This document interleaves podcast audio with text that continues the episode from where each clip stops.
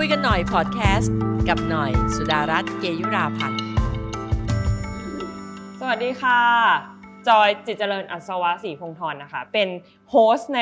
มาช่วยเป็นโฮสในรายการคุยกันหน่อยนะคะ ก็จริงๆ จอยขอยินดีต้อนรับทุกท่านนะคะ หลายท่านอาจจะได้ฟังใน EP 0ไปบ้างแล้วนะคะ เกี่ยวกับรายการนี้นะคะแต่ว่าวันนี้เราจะมาชวนคุยในเรื่องที่เป็นข้อสงสัยของจอยเองในคน Gen Y ปลาย Gen Y ต้น Gen Z แล้วนะคะ วันนี้เนี่ยเราจะคุยกันในเรื่องที่ดูเหมือนจะหนัก แต่ว่าไม่ได้หนักมากขนาดนั้นนะคะ ก็คือเป็นเรื่องวงการการเมืองนะคะ แต่ว่าเป็นวงการการเมือง 29 ปีของพี่หน่อยนะคะ เป็นความสงสัยของจอยเองที่ว่า แบบเอ้ยคนที่อยู่ในวงการเนี้ยจริง ๆ มันไม่เคยเอ่อถ้าจอยเป็นเรียกมันว่าเลย first jobber มานิดหน่อย แต่ว่า first jobber เนี่ยเวลาเราไปสมัครงาน หรือว่าเอ่อไปหางานสักที่หนึ่งตอนที่เราจบออกมาจากมหาวิทยาลัยเนี่ยเขาจะต้องรู้ก่อนว่าอาชีพเนี้ยทำอะไร แล้วก็เราสมัครงานในตำแหน่งไหนถูกไหมคะแต่วงการการเมืองเนี่ยจอยยังไม่ค่อยเห็น จอยไม่แน่ใจว่าเขามีมีตำแหน่งงานไหนบ้าง หรือว่าคนในวงการนี้เขาทำอะไรกันนะคะก็เลยจะมาขอสัมภาษณ์ พี่หน่อยนะคะซึ่งเป็นโฮสต์ของรายการนี้อีกท่านหนึ่งเนี่ยว่าจริง ๆ แล้ววงการการเมืองเนี่ยเขาหนึ่งในหนึ่งวันเนี่ยคนในวงการการเมืองเขาทำอะไรกันบ้างนะคะสวัสดีพี่หน่อยนะคะ สวัสดีค่ะเอ่อวันนี้อยากจะขออนุญาตเป็นทีมสัมภาษณ์งานพี่หน่อยนะคะโอเคไม่แน่ใจว่าคนในวงการการเมืองเนี่ยตอนนี้ทำทำตัวเป็นเอชา เป็น HR ค่ะ เป็น HR คนที่อยู่ในวงการการเมืองเนี่ยหนึ่งวันเขาทำอะไรกันค่ะ อันนี้คือเรื่องที่สงสัยมาในจิตใจนานมากแล้ว วันนี้เราก็จะคุยกันหลายเรื่องอยากให้คนได้ฟังนะคะเพราะจะรู้สึกว่าเป็นเนื้อหาที่คนน่าจะสนใจ แต่เหมือนสัมภาษณ์งานทั่วไปนะคะสำหรับ First Jobber นะคะอ่านรบกวนพี่หน่อยแนะนำตัวให้รู้จักกันหน่อยนะคะพี่ก็ทำงานการเมืองอมา 29 ปีอย่างที่บอกนะคะ ก็ตอนต้นที่เริ่มมาทำงานการเมืองเนี่ยจริง ๆ แล้วเป็นลูกนักการเมือง แต่ว่าไม่เคยคิดหรอกว่าจะเข้าการเมือง คิดว่าตัวเองเนี่ยจะทำธุรกิจนะคะเพราะว่าเป็นแม่ค้าตั้งแต่ขายเป็นตั้งแต่ผูกคอซองก็เปิดร้านที่ห้างสรรพสินค้าดังในยุคนั้นแล้วก็คือไดมารูนะคะแต่มาถึงจุดหนึ่งเนี่ยเราก็ไปเห็นพ่อเป็นฮีโร่อยู่ตลอดเวลาในการที่เป็นนักการเมืองแล้วสามารถช่วยเหลือคนได้ ถือว่าพ่อเป็นแรงผลักดันแล้วกัน และท้ายที่สุดเราก็เป็นคนประเภทบ้าประเภทหนึ่งมั้ง คือทำอะไรแล้วต้องทำให้ได้ดี ก็ทุ่มเต็มที่ทำเต็มที่นะคะ ก็ถามว่าวันหนึ่งนักการเมืองทำอะไร นักการเมืองเนี่ยจริงๆแล้วเนี่ยทำมากมายหลายอย่างนะคะ ตั้งแต่ถ้าเป็นสสเอ่ออย่างน้อย 2-3 วันต้องประชุมที่สภา ยังต้องมีประชุมพัก แล้วก็วันเสาร์อาทิตย์ก็จะ ต้องลงพื้นที่ อย่างของพี่เนี่ยตอนที่เป็นนักการเมืองเนี่ยทำงานตอนเป็นรัฐมนตรีงานก็จะยุ่งมากนะคะ ก็กลางวันก็จะประชุมประชุมประชุมประชุมประชุมเยอะแยะไปหมดนะคะ เสร็จอตอนเลิกงานก็จะถึงจะได้มาเริ่มดูงานเซ็นแฟ้มแฟ้มก็จะเยอะไปหมด อะไรก็ต้องเซ็นหมดนะคะในกระดาษต้องผ่านรันตรีหมดนะคะต้องรู้หมดอ่าเราก็ทำไปถึงสัก สองสามทุ่มมีประชุมกับที่คนที่กระทรวงนอกรอบบ้างอะไรเงี้ยแล้วออกจากกระทรวงกลับมาบ้าน ก็มาคุยกับคุณแม่นิดหน่อย คุณพ่อนิดหน่อย ไปดูลูกบางทีหลับแล้ว ก็ไปดูความยาวของลูกว่าตอนนี้ยาวแค่ไหนแล้ว จากการนอนแล้วก็อาบน้ำแล้วก็ไปเซ็นงานต่อทำงานต่อ เตรียมงานที่จะต้องประชุมพรุ่งนี้ต่อถึงประมาณตีสองอะไรก็อย่างเงี้ยค่ะสำหรับตัวเองก็จะเป็นเหมือนกับโรบอทในลักษณะอย่างนี้มาหลายปี จนเเขามาปฏิวัติเนี่ยก็เลยได้ไปทำงานอย่างอื่นที่ชอบบ้างนะคะางานการเมืองก็เป็นงานที่ชอบแต่ว่าชอบเฉพาะเวลาชอบมากที่สุดคือเวลาลงพื้นที่เสาร์อาทิตย์ไปอยู่กับชาวบ้านจะมีความสุขรู้สึกว่าเราได้ได้ช่วยเขาได้เอ่อย่างน้อยเป็นที่ระบายให้เขาระบายทุกข์ให้เขาก็ยังดี แต่ว่าเราก็ลงมือช่วยเขาด้วยนะคะ ก็นี่ก็คือหนึ่งวันของนักการเมือง นี่จริงน่าจะเกินหนึ่งวันไปแล้วนะคะ ย้อนกลับมาเมื่อกี้จากเรื่องราวที่พี่หน่อยไม่ว่าจะต้องเซ็นแฟ้มหรือว่าออกไปเจอชาวบ้านอะไรเงี้ยตอนที่เราเข้ามาในวงการที่ถูกชักชวนโดยคุณพ่อเนี่ยเอ่อมี job description ไหมคะบอกเราว่าเออทำงาน 7 วันต่อชั่วโมง 24 ชั่วโมงต่อวัน แล้วก็เอออะไรนะเออตามทำงานตามได้รับมอบหมายอะไรอย่างนี้เหมือน job description ของอาชีพอื่นๆคือการเมืองมันคืองานอาสาน้องจอย การเมืองคืองานอาสาเอ่อ สำหรับพี่เนี่ยมันก็เหมือนกับไม่ใช่เป็นเรื่องใหม่นะเพราะเห็นพ่อทำอยู่นะคะ ถามว่าเวลาจะเข้ามาทำงานเนี่ยสมมติว่าเราจะไปสมัครงานเนี่ยเราจะถูก HR สัมภาษณ์ แต่สำหรับนักการเมืองเนี่ยมันก็จะถูกสัมภาษณ์เหมือนกันนะคะ แต่ไม่ได้มานั่งสัมภาษณ์แบบผ่าน HR คนสองคน แต่มันจะถูกการสัมภาษณ์ผ่านประชาชนที่จะต้องเลือกตั้งเราโหวตเตอร์เราในเขตเลือกตั้งเรา เราก็ต้องถามว่ามันเหมือนกับ สมัครงานเอ่อพร้อมกับการถูกตัดสินเลยว่าคุณจะได้งานนี้หรือไม่ ไม่ต้องรอ ก็คือในห่วงของแคมเปญในห่วงของการหาเสียงนั่นแหละ คุณจะต้องพรีเซนต์ตัวเอง ว่าคุณมีความรู้อะไรมีดีอะไร ถึงจะมาเป็นผู้แทนของประชาชนในเขตฉันได้ แล้วก็คุณนอกจากมีความรู้แล้ว คุณมีความตั้งใจแค่ไหน อึดไหมสู้ไหมนะอ่าอ่าอันที่สามก็คือว่าแล้วเข้าไปอะ จะไปทำอะไรให้กับประชาชน จะไปทำอะไรให้กับประชาชนในเขตเลือกตั้งและทั้งประเทศ คุณมีแนวคิดอะไร แล้วคิดว่าจะทำได้เมื่อไหร่ เสร็จเมื่อไหร่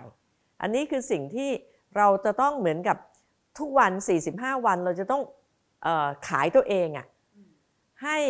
กับ HR ในเขตเลือกตั้งของเราวตเตอร์ทั้งหมดเนี่ยตัดสินใจโอเคสแตมป์รับเราเข้าทำงาน อันนี้คือสิ่งที่ ถามว่าโหดกว่าการสมัครงานทั่วไปนะโหดกว่านะคะ แล้ว job description เหรอ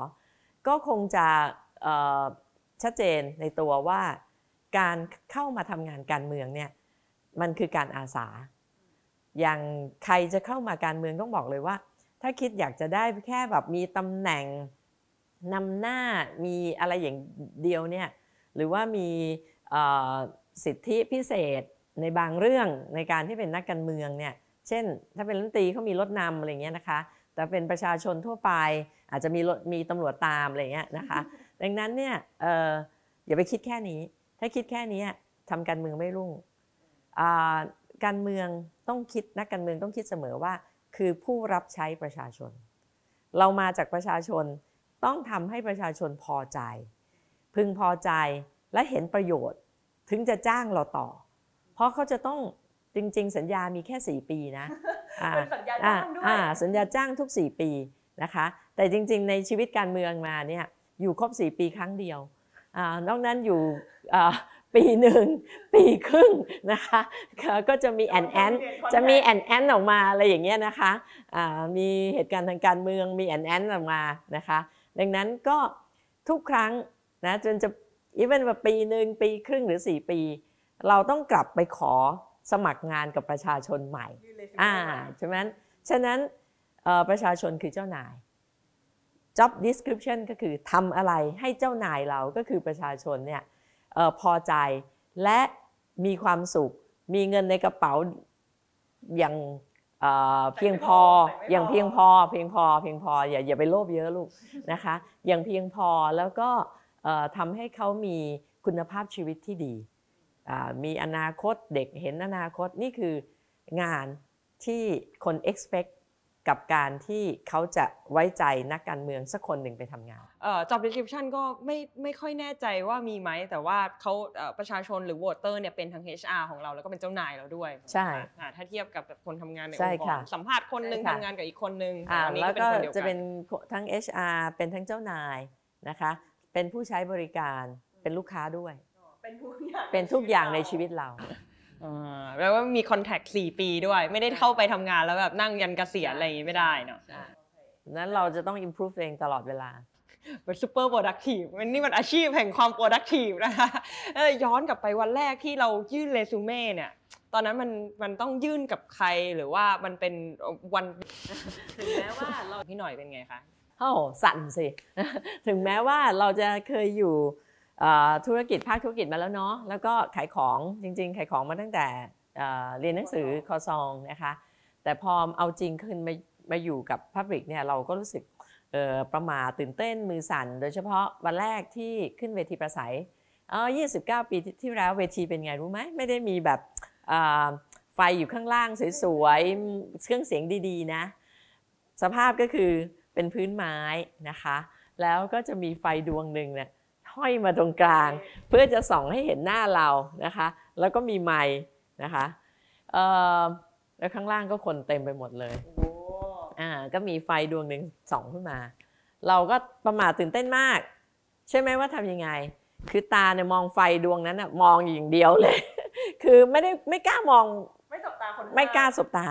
เดี๋ยวกลัวว่าไอ้สิ่งที่ตั้งใจจะพูดหรือสคริปต์ที่เตรียมไว้เนี่ยเขียนสคริปต์เองเนี่ยนะแต่เราไปยืนอ่านไม่ได้นะ กลัวจะลืมก็คือจับไมค์แล้วก็ตามองไฟ แล้วก็พูดตามที่เราตั้งใจ แล้วเราอุตส่าห์เตรียมไว้อย่างดีในการเขียน แต่ท้ายที่สุดมันก็ลืมอะความที่มันมันมันประมาตอนต้นๆก็วนๆหน่อย แต่พอแบบอืไฟเริ่มเข้าตาแล้วเริ่มไปได้สมาธิเริ่มมา ความประม่าเริ่มไป ก็ ไหลลื่นไปพอได้เมื่อกี้พี่หน่อยพพูดได้ถึงแต่วันแรกก็สั่นป่าใสมาแล้ว แล้วก็แต่ว่ามีแตะเรื่องหนึ่งที่คนทั่วไปอาจจะไม่ค่อยได้ทำก็คือเรื่องเซ็นแฟ้มเดวันในการเซ็นแฟ้มของพี่หน่อยต้องทำอะไรบ้างคะอ่าน อ่านอย่างละเอียดค่ะอย่างแรกคืออ่านอ่านอย่างละเอียดค่ะ เพราะว่าเราจะต้องเป็นผู้รับผิดชอบนะคือต้องอ่าน ต้องอ่านให้เข้าใจอ่านให้เยอะนะคะ แล้วก็ มันก็จะมีสองอย่างเราอ่านแล้วเพื่อทราบมีคอมเมนต์คอมเมนต์ไปนะไม่ค่อยยาก แต่เพื่อพิจารณาเนี่ยจะยากนะคะ เพราะว่าเราต้องรับผิดชอบหมดเลย ไม่รู้ว่ากระทรวงกรมไหนใครเข้าไปทำอะไรมาก็แล้ว แต่จะต้องมาให้เราอนุมัติเนี่ยเราไม่ได้รู้ทั้งหมดนะก็พอเลิกงานแล้วต้องรีบเชิญท่านอธิบดีโปรเจกต์นี้มันเป็นไงคะมันอย่างนี้อย่างนี้จะต้องใช้เงินนี้ใช้น้อยกว่านี้หน่อยได้ไหมคะเออแล้วไงคะไปขยายให้มันทำอย่างนี้อย่างอย่างงู้นให้มันได้ประโยชน์มากขึ้น ได้ก็ไปแลกเปลี่ยนกัน แลกเปลี่ยนกันแล้วเสร็จอ่าก็ต้องมาดูข้อกฎหมายอีก เพราะฉะนั้นแนะนำเลยค่ะ ว่าใครเป็นการเซ็นแฟ้มแล้วก็ต้องมีลงพื้นที่ด้วยต้องมีลงพื้นที่ที่เดปรึกษาวันที่เป็นของพี่หน่อยนักกฎหมายเป็นไงคะเออลงพื้นที่เป็นงานที่ง่ายที่สุด และเป็นงานที่ชอบที่สุดอ่างานที่ชอบที่สุด แล้วก็มีความสุขที่สุด พี่จะใช้เวลาวันเสาร์อาทิตย์เนี่ยเป็นวันที่ลงพื้นที่แล้วก็ชอบมาก เป็นวันที่เรารู้สึกว่าเราไปชาร์จแบตเพราะว่าเรากับประชาชนเมื่อเราจริงใจกับประชาชน แล้วเรามีความรู้สึกว่าเอ้ยเรารักเขาเขารักเรา ไปถึงแค่ได้โอบได้กอด มันก็เหมือนเริ่มชาร์จแบตละได้พูดได้คุย ได้แชร์ทุกข์กัน เราก็ทุกข์เขาก็ทุกข์นะเราก็ฟังทุกข์ของเขา แล้วเราก็มารู้ข้อมูลมากขึ้นว่า เอ้ย มันเป็นอย่างนี้นี่เองเอ่อเราควรจะต้องไปแก้ไขปัญหาเรื่องนี้อย่างไร เช่นไปดูเขาบอกเออเนี่ยอยากพาไปดูจังเลยแม่ป่วยติดเตียง ไม่มีใครดูทำยังไงเอ้เราไปดูไม่ใช่เราเราได้แชร์ทุกข์กับเขา แต่ขณะเดียวกันเราก็หาทางออกให้กับเขาด้วย มันก็มีความสุข พี่ชอบทำงานกับประชาชนในพื้นที่ชอบลงพื้นที่ เพราะฉะนั้นจะเห็นว่าน้ำท่วมไฟไหม้หรืออะไรก็แล้วแต่ซึนามิอย่างเงี้ยนะสุดารัตจะอยู่เกาะพื้นที่เลย ไม่ใช่เป็นเรื่องที่แบบฝืนความรู้สึก แต่กลับเป็นเรื่องที่การทำงานแบบนี้เหมือนชาร์จแบตอะเหมือนตอนที่พักเบรกการเมืองไปทำลุมพินีสถานที่ประสูติอะเขาบอกโอ้โหไปอินเดียเนปาลยากเย็นลำบากมากชีวิต รับลำบากจริง แต่ไปแล้วมีความสุข เออมันเป็นรักษาเออแล้วรักษา คืออาจจะเป็นอะไรเมื่อนะกี้มีสามก็ต้ฟัองงก์ชันบ้าประเภทมีหนึ่งเดวันเป็นของพี่หน่อยเป็นแล้ว 29 ปีผ่านมา description เปลี่ยนไปไหมคะ ที่บอกว่าเออคนสัมภาษณ์งานเรายังเป็นประชาชนอยู่ไหม แล้วก็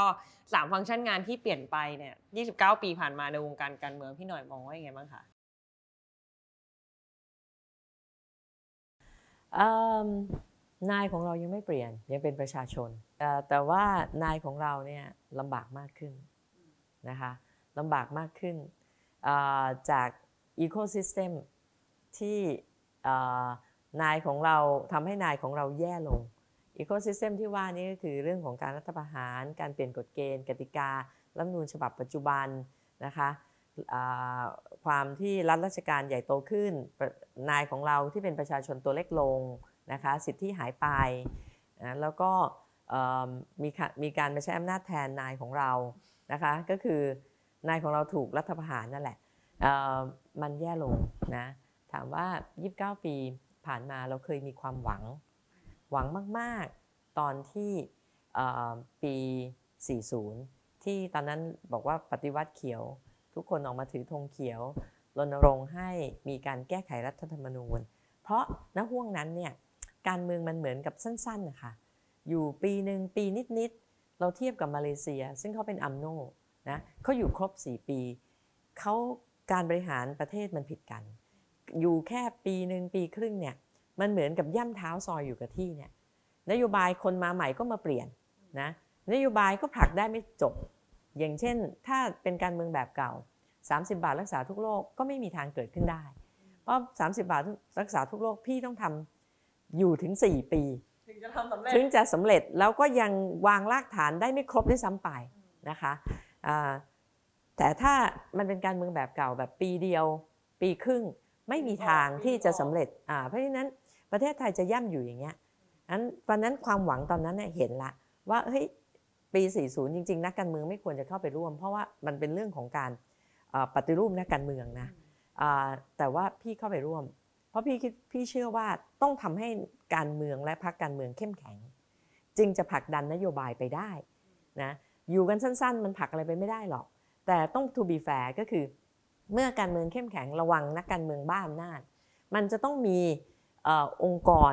ที่เราเรียกว่าองค์กรอิสระ องค์กรกลาง เข้ามาควบคุมกำกับตรวจสอบนักการเมือง ซึ่งก็เป็นครั้งแรกที่เกิดให้มีปปช นักการเมืองจะต้องมา declare ทรัพย์สินต่อปปช ปปช ตรวจสอบได้ เป็นสสใช่ แต่เราก็ยินดีที่จะให้ตรวจสอบ ยินดีที่จะให้ตรวจสอบนะ แล้วก็ต้องมีกกตต้องมีศาลนู่นศาลนี่สารพัดเพื่อมากำกับควบคุมนักการเมือง ไม่ให้เหลิงอำนาจและไม่ให้ขี้โกง ไม่ให้ทุจริต มันแฟร์ถูกไหมการเมืองเข้มแข็งต้องเข้มแข็ง เพราะไม่งั้นมันผลักนโยบายไม่ได้ทำไม่ได้อยู่กันแค่ปีปีครึ่งเนี่ยมันตายนะขณะเดียวกันถ้านักการเมืองเข้มแข็งก็ต้องมีการถูกตรวจสอบอย่างเข้มแข็งเหมือนกัน แต่มันมาเสียตรงที่หลังจากนั้นก็แอนแอนปฏิวัติกันอีกรัฐประหารกันอีก ก็โครงสร้างยังอยู่ แต่ไส้ในมันถูกเปลี่ยนละไส้ในของรัฐธรรมนูญถูกเปลี่ยน ไส้ในขององค์กรอิสระต่างๆ ถูกระบบอุปถัมภ์ระบบอุปถัมภ์ของผู้ที่รัฐประหาร อุปถัมภ์ให้คุณมาดำรงตำแหน่ง ต่ออายุให้อีก 9 ปีนะนั้นคุณจะฟังใคร คุณจะทำอะไร คุณก็ต้องฟังผู้ที่มีอำนาจที่ถือกระบอกปืนนั่นแหะถูกไหมคะ มันเลยกลายเป็นคำว่า ออองค์กรอิสระต่างๆ มีธงมันก็คือกลายเป็นแทนที่จะรับออเดอร์จากประชาชน มาควบคุมนักการเมืองอย่างเอ่อเที่ยงธรรม มันกลายเป็นรับธง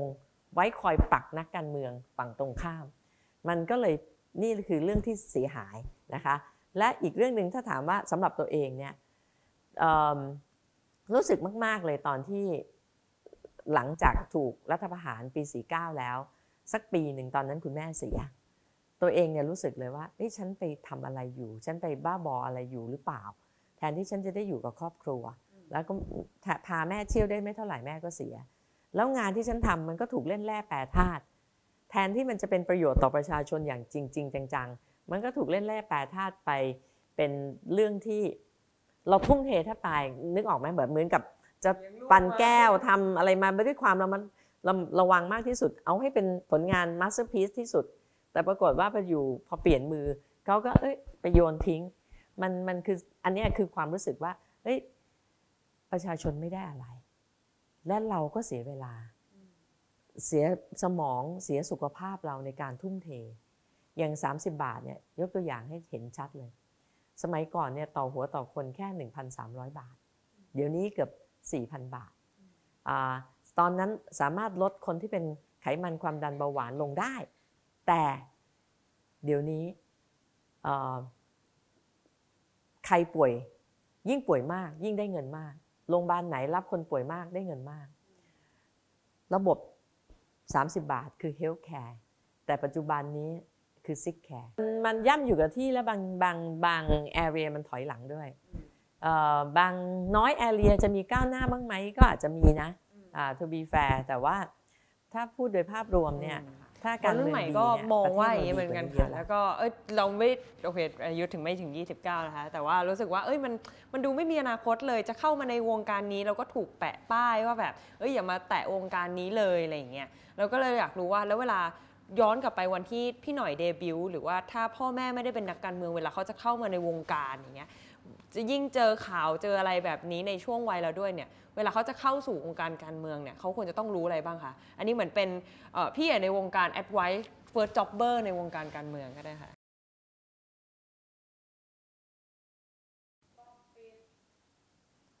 อย่างแรกเลยต้องเปลี่ยน mindset ในเมื่อเราปกครองในระบอบประชาธิปไตย มันคือระบอบตัวแทน เราต้องเลือกผู้แทนไปทำหน้าที่แทนเรา ในฝ่ายนิติบัญญัติและฝ่ายบริหาร และประชาชนต้องควบคุมกำกับ ซึ่งที่พยายามจะแก้ไขกฎหมาย รัฐธรรมนูญเนี่ยก็เพื่อที่จะให้อำนาจประชาชนเยอะขึ้นในการควบคุมกำกับนักการเมืองเหมือนกับปี 40 ที่เราทำสำเร็จมาแล้ว แล้วก็ถูกแก้แล้วนะคะดังนั้นเนี่ยต้องเปลี่ยน mindset ก่อน ถ้าเราอยู่ในระบบนี้คือระบบตัวแทน ต้องเลือกตัวแทนไปทำงานแทนเรา ประชาชนต้องอย่ามองอาชีพนี้เป็นโจรตราบใดที่ยังมองว่านักการเมืองเป็นโจรซึ่งมันอาจจะมีโจรด้วยนะ แต่แต่แต่แต่แต่คือนั่นคือปัจเจก คือที่ทำงานทุกที่ทำงานมีคนดีและคนเลว เราจะเอาเอ่อเขียนระเบียบข้อบังคับ หรือเราจะเอาแบบเหมือนกับเอ่อ